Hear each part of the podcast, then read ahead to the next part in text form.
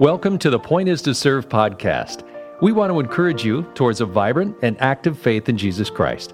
For more information about our ministry, visit our website at thepointistoserve.org. And now, here's this week's teaching. President of Sioux Falls College and said, We just lost our campus pastor. Would you be interested in applying? And I actually said, uh, Well, in my head, I said, No. I like what I'm doing. Why would I change? And uh, so I went through the interview process, and that's not how you're supposed to do that. Don't ever do interview uh, like I did. Uh, I really didn't care. I, I, I, cared. I loved Sioux Falls College, but uh, I didn't want to leave what I was doing, which sounds weird, I know. Like, who wants to work? At, but I, I loved what I was doing at the penitentiary.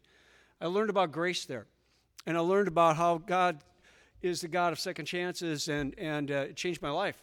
And I thought, well, I'm just going to stay here. And then this crazy uh, push in the back of my, just kept pushing me. And uh, door opened. Uh, they offered me the job and uh, 33 years ago started uh, and uh, said i'm going to try it for a couple years and one thing led to another and i'm planning to retire in a year uh, at the end of this coming school year those of you know dr higgle at usf john and i are both going out um, and maybe we'll go to adjunct. Who knows? I, have I've learned the worst thing you can do is just try to plan your life.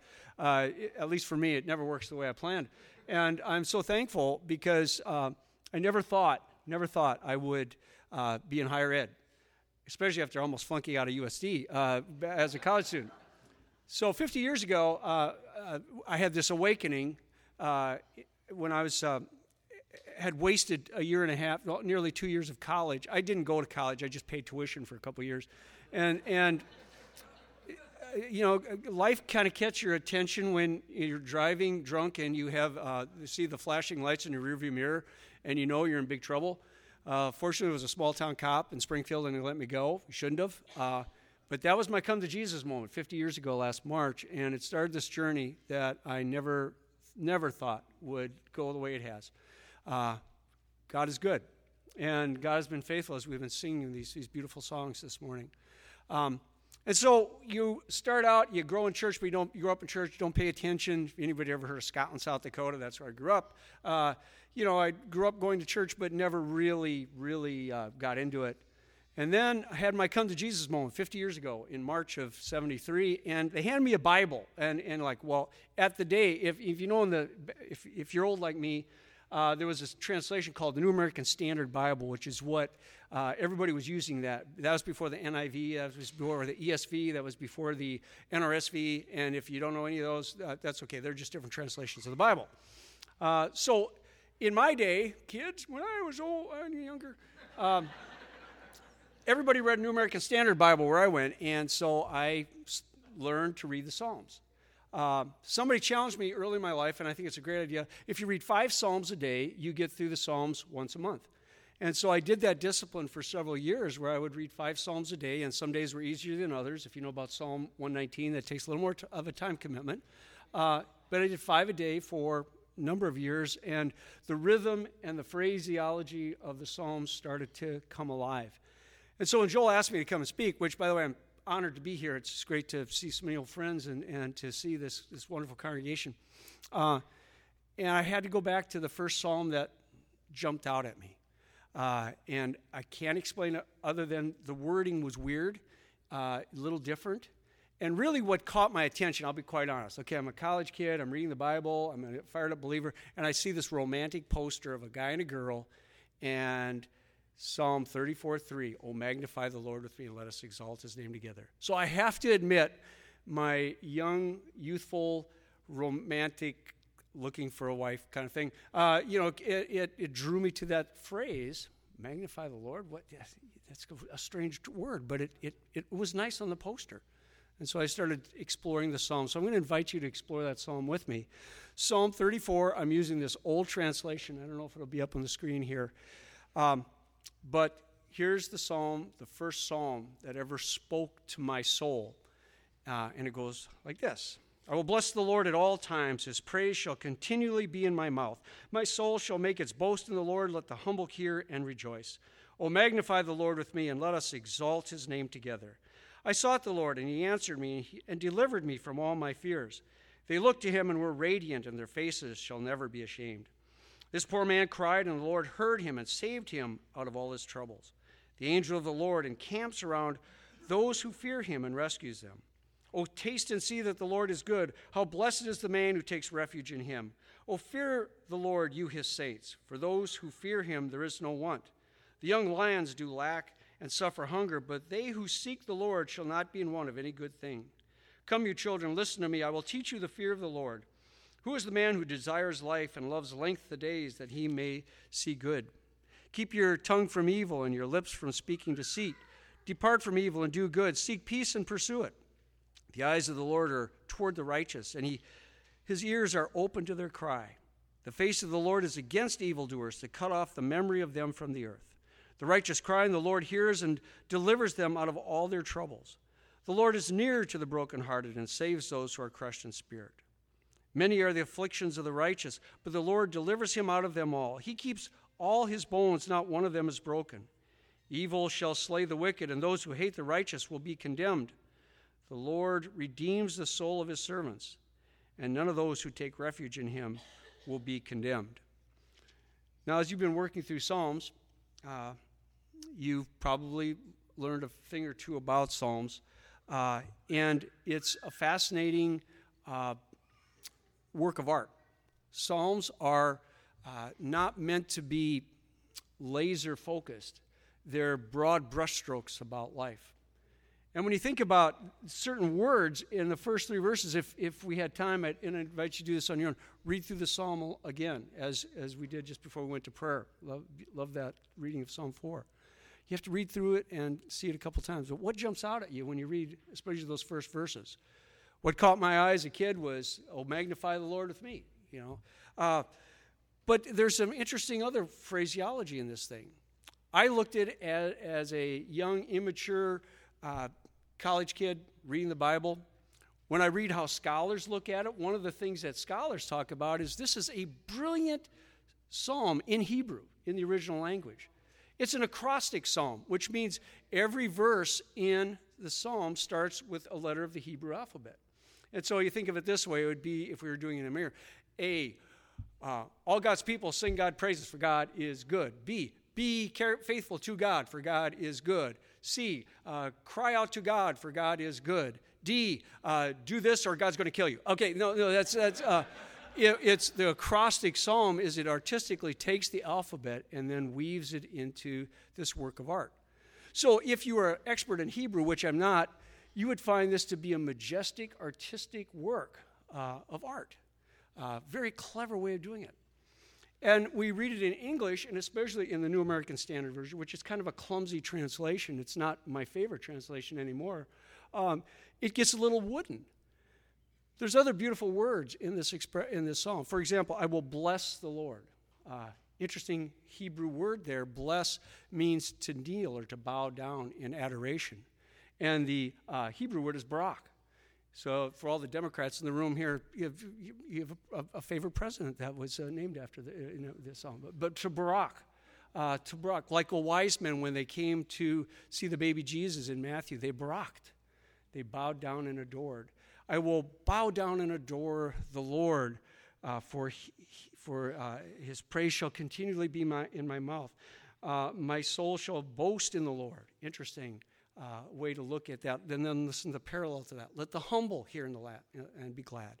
This idea of, of having to humble ourselves before God, uh, kneeling before God, humbling ourselves before God, and then magnifying God. The Hebrew word there is the one in which it really means to, to glorify. It's not a, a magnify, you think of a magnifying glass, make large, make his name large is what it means. It's, it's clumsy in English, it's beautiful in Hebrew.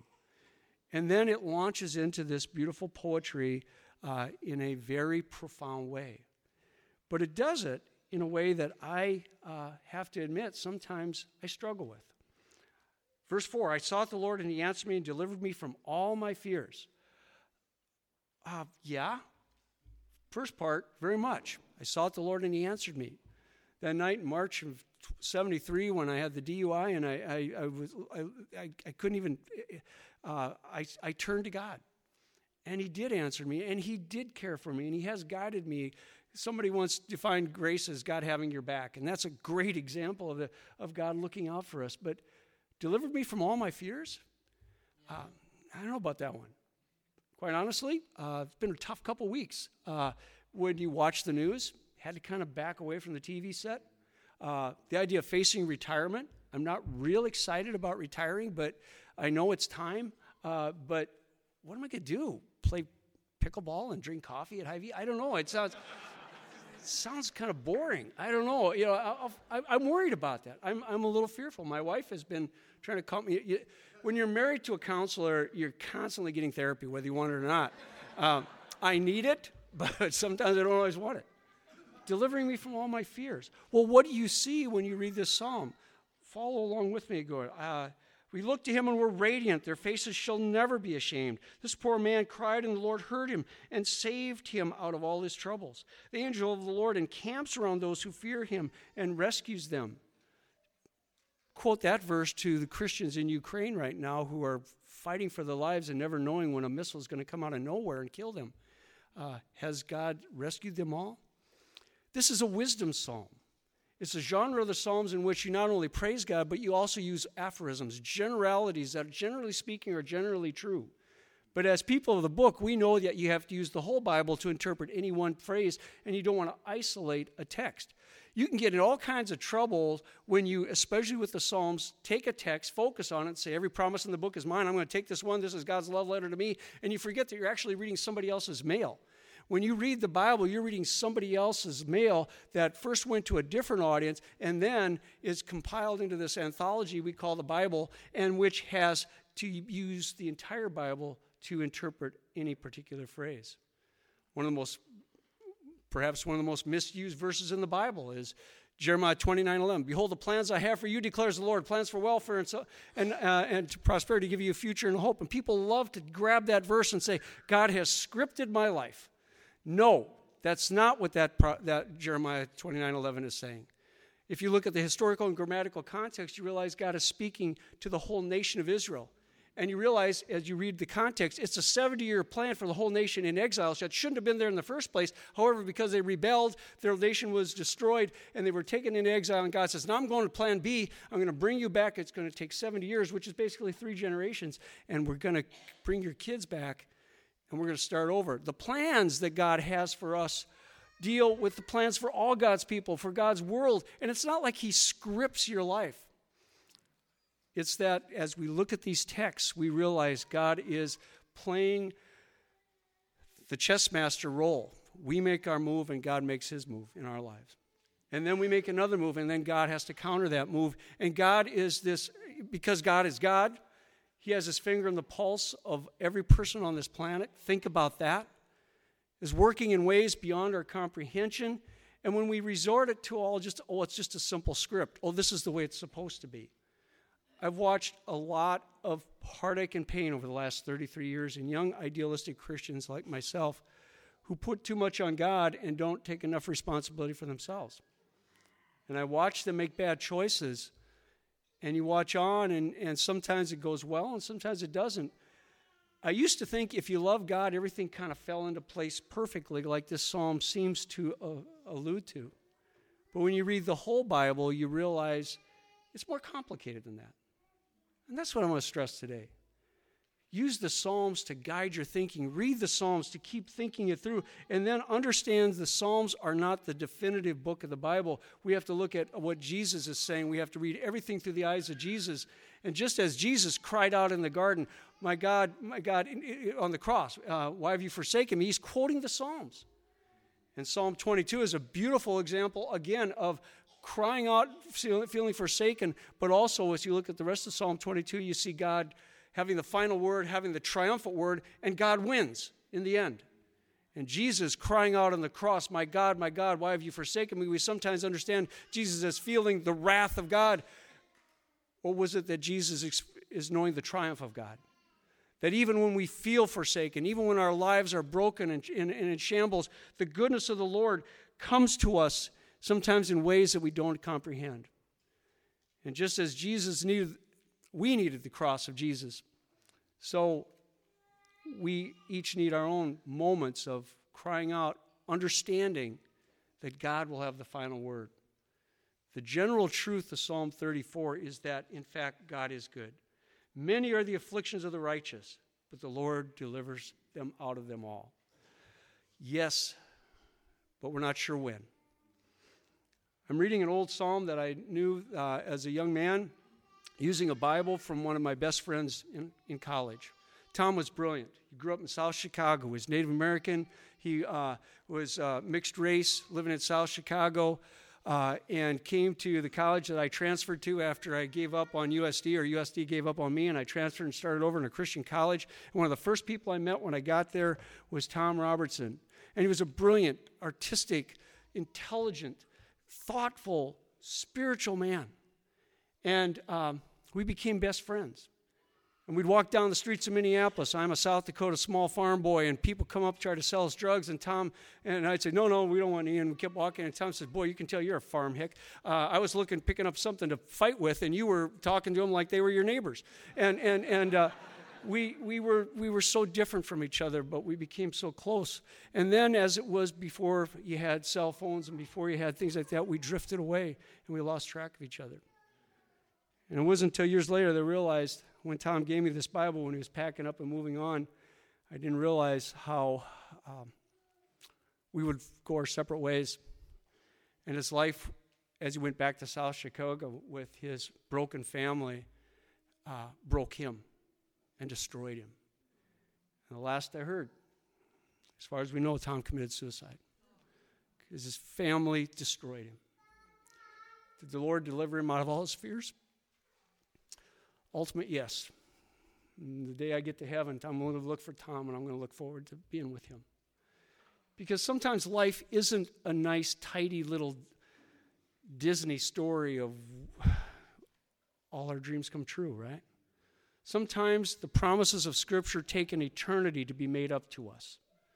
And if you're going through a hard time today, and if you're struggling with why isn't my life as nice and good as those other Christian people seem to be having, don't worry in the sense, well, worry, yeah, fret, it's normal, but also fret not, because ultimately God has an eternity to make it up to you. I speak to you today with a sister in a nursing home who's just a few years older than me who is struggling with multiple sclerosis. Her life has been ruined by a, a disease that has beat her to the point of where she's in a nursing home. She's been there now for a couple of years for me to run into my sister's nursing home room and just say, uh, "Oh, it's all going to be just fine." Uh, the irony is, is she tells me that because she has her hope set on heaven. The irony of the Christian life, the paradox of the Christian life, is the fact that we don't know exactly how it's going to work out this side of heaven.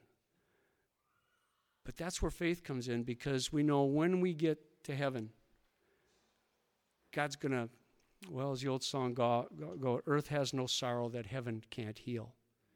And Psalm 34 is pointing us to that ultimate hope. It's telling us, yes, someday God will have the final word.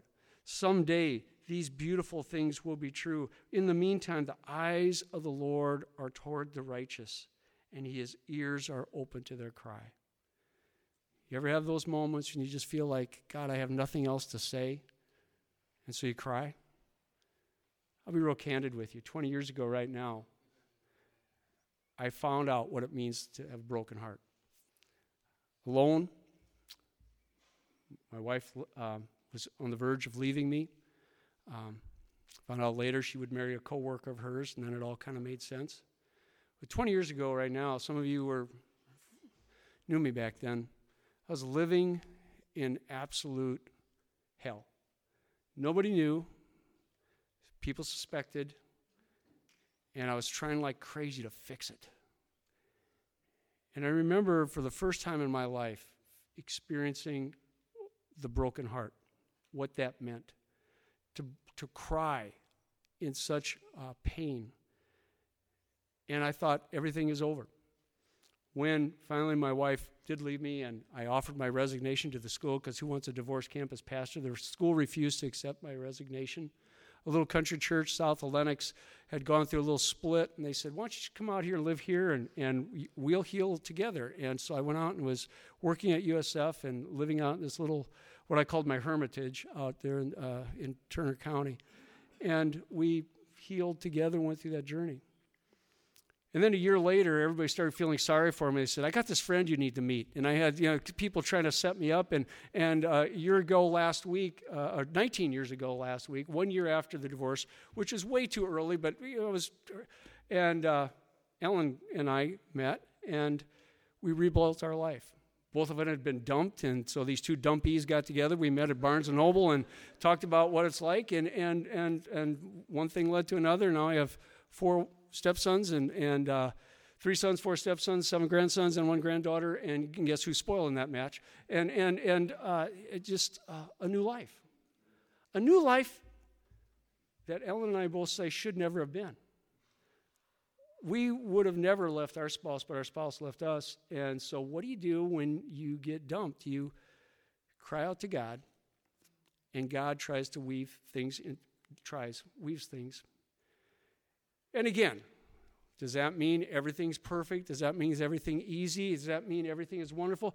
When living in a, in a perpetual plan B means we're always dealing with the past and the present. And it's an interesting thing because life isn't always what we thought it would be. But now we see things so differently. Oscar Romero once said there are things that can only be seen through eyes that have cried. That is the gospel. That as we weep, God weeps with us. And as we make our, our, our one step at a time, God walks with us. And Psalm 34 is that wonderful assurance that if we just simply strive to do our best to be faithful, God is far more faithful to us than we could ever be to God. And so, as I ramble through this psalm today to you, I um, probably shared more than I ought to, maybe too much information, maybe more than you wanted to know. But this is a psalm that invites us to wrestle with Scripture. This isn't God's answer book. Sometimes it's God's question book, where God questions us through the text and says, Now, looking at that, what does this mean in your life? And how are you going to allow God to come alive? And how are you going to magnify the Lord? How is your faithfulness going to be displayed? I mentioned that Turner County church that I used to that I lived at for two and a half years until I remarried and Ellen and I um, uh, built our, our life together. Driving back out there next week for a funeral for one of the ladies in the church that I got to know, Alice Cooper. Sounds like a rock star, but she wasn't. and Alice made the most delicious apple pies and cherry pies you can imagine. And just yesterday, Alice went to be with the Lord two days ago. And I'm going to go out and be a part of that funeral. And I'm thinking about Alice. And her life was making pies and raising a family and always showing up every Sunday at church. Hers was not the life of a great achievement. She didn't accomplish great things from a human perspective. But in the end, she was there. She was there. She was present. And now she's present with the Lord.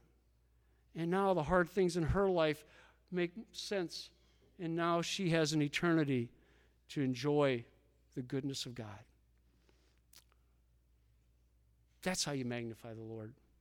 Not in perfection, not by doing everything right, not by being a superstar, not by being overly uh, a, a spiritual giant. You just simply strive to learn how to become more compliant. And maybe you try to be more creative in the process. And so when I look at this psalm, I see two things, and I'm done. I see, first of all, the call to be faithful to do what you can to make God's name magnified, make it bigger in the world. But it's also a call to creative, creativity, to strive to be uh, creative in your own way, to write your own kind of psalm, to be your own kind of person, and um, in Christ. And so, USF kids know I'm the world's worst rapper, and uh, and so because why not? Uh, and so sometimes I take my own versions and try to make them into a psalm. And so you're going to have to bear with me in closing because uh, you need to help me out. So I want you to repeat after me Oh, magnify the Lord with me. Let us exalt his name together. Oh, magnify the Lord with me. Let us exalt his name together. Again. Oh, magnify the Lord with me. Let us exalt his name together. Oh, magnify the Lord with me. Let us exalt his name together. There are things only seen through eyes that have cried and a heart that's sufficiently humbled. And there's works that you can plan that only can be tried with hands that in the past have fumbled. Because life teaches you, if you swallow your pride, to walk more prudently after you've stumbled. For God's greatest prize is His grace that arises when we admit that our soul is troubled. So magnify the Lord with me. Let us exalt His name together. Oh, magnify the Lord with me when I exalt His name together. When I was a young man, I was always a fan of those called the spiritual giant. And now that I'm old, I see the pure gold of a soul that is simply compliant. Because it's not great achievements which we must pursue when we ponder the things that God calls us to do. For when we are called to our home up above, the legacy we leave should be faith, hope, and love. So magnify the Lord with me. Let us exalt his name together. Oh, magnify the Lord with me. Let us exalt his name together. Because it's not just about getting you into heaven, but getting heaven into you. You don't just perform, you get transformed when by the Spirit you're born anew for God's kingdom to come and God's will to be done, we need the Holy Spirit shove. Because then, when you're called to your home up above, the legacy you leave will be faith, hope, and love. So magnify the Lord with me. Let us exalt his name together. Oh, magnify the Lord with me. Let us exalt his name together. Now, it's just about time to leave this place, but I'm going to leave you with one last dare. The world will never care about how much you know until they know how much you care. So go in peace and serve the Lord and be empowered from above. So at the end of each day, those around you will say that what they saw in you was faith, hope, and love. Denny's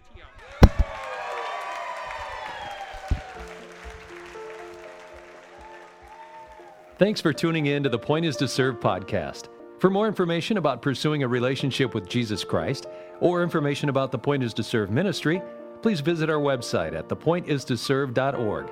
Thank you, and may God bless you.